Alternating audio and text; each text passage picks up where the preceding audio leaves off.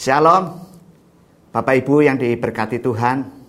Salam sehat, salam sejahtera buat kita semua. Kali ini saya ingin membagikan firman Tuhan.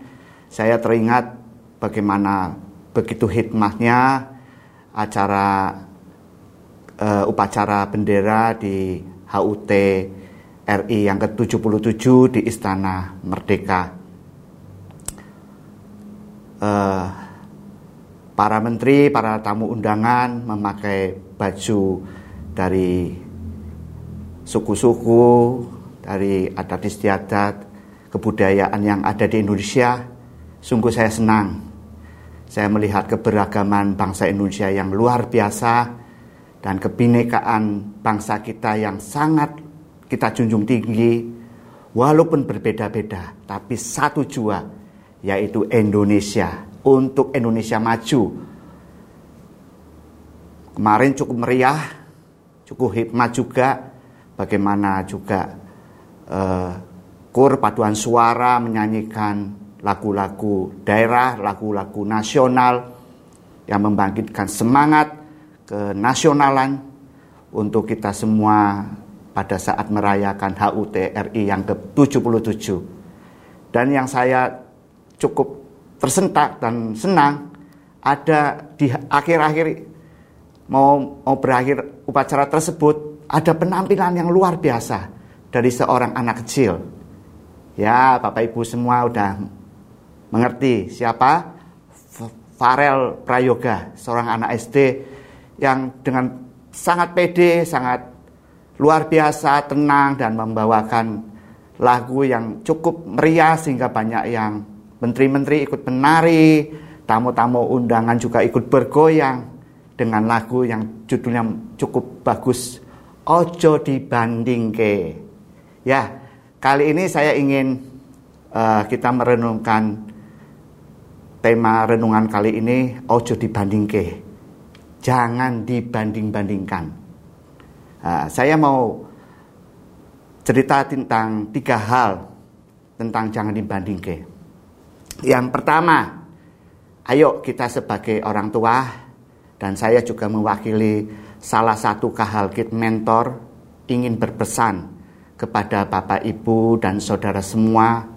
Ayo yang pertama, jangan membanding-bandingkan putra-putri kita semua mungkin dengan kakaknya, dengan prestasi adiknya, dengan teman-temannya, saudaranya, tetangganya. Intinya jangan dibanding-bandingkan. Semua anak punya talenta masing-masing, istimewa di mata Tuhan.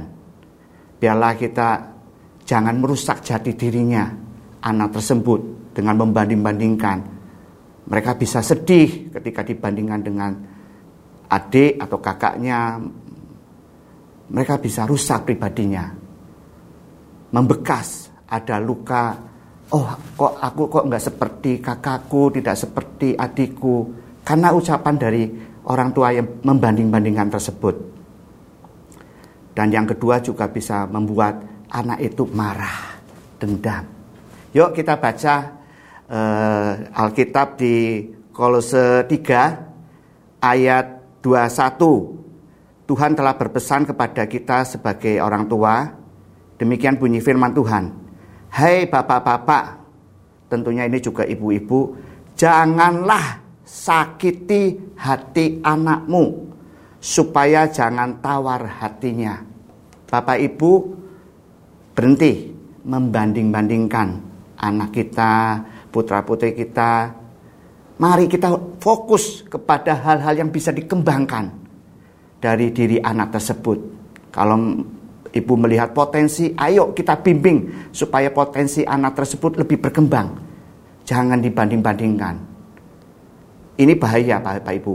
Kalau kita mengunggul-unggulkan, mereka bisa menjadi anak yang sombong, tinggi hati. Wah, aku luar biasa di mata orang tuanya. Ini bisa merendahkan teman-temannya, saudara-saudara yang lainnya. Dan kalau perbandingan itu yang negatif menjadi diri juga rusak jadi dirinya. Yuk kita sama-sama sebagai orang tua stop untuk membandingkan putra-putri Bapak Ibu semua dengan adiknya, kakaknya, saudaranya, tetangganya, teman sekolahnya, apa pun jangan dibanding-bandingkan anak-anak kita. Mereka istimewa di, di hadapan Tuhan. Bukankah Tuhan Yesus berkata, mereka berharga dan mulia di pandangan mata Tuhan. Jadi mau kita mau perkatakan, afirmasikan perkataan Tuhan Yesus saja. Jangan dibanding-bandingkan dengan perkataan-perkataan yang negatif. Dan kalau mereka menerima perkataan yang negatif, yang dari luar, kita jelaskan bahwa Tuhan tidak pernah berkata negatif tentang diri anak kita semua. Katakan jadi diri putra-putri Bapak Ibu sesuai dengan firman Tuhan. Dan mereka harus kita ajarkan untuk mempercayai perkataan Tuhan saja jangan perkataan orang lain. Poin yang kedua, jangan membandingkan pasangan hidup kita. Kalau suami, yuk stop, jangan membandingkan istri kita dengan orang-orang lain. Kalau dia istri, yuk stop, jangan membandingkan suami kita dengan orang-orang lain. Bapak Ibu membandingkan pasangan hidup ini ini celah. Celah Bapak Ibu yang dapat dimasuki oleh iblis untuk membuat terjadinya perselingkuhan, ketidakpuasan, tidak hormat, tidak timbul lagi kasih yang mula-mula. Janji nikah kita untuk sehidup semati dengan pasangan kita dalam suka maupun duka itu. Karena kita membandingkan pasangan kita dengan orang-orang lain ketidakpuasan muncul itu merupakan celah. Jadi mari kita mau terus terus minta bantuan Roh Kudus penuhi hati kita untuk kasih dan hormat pada pasangan kita masing-masing. Jangan sampai mudar. Dan ingat, kalau celah itu dibuka, maka akan ada kutuk. Yuk kita baca Amsal 5 ayat 18.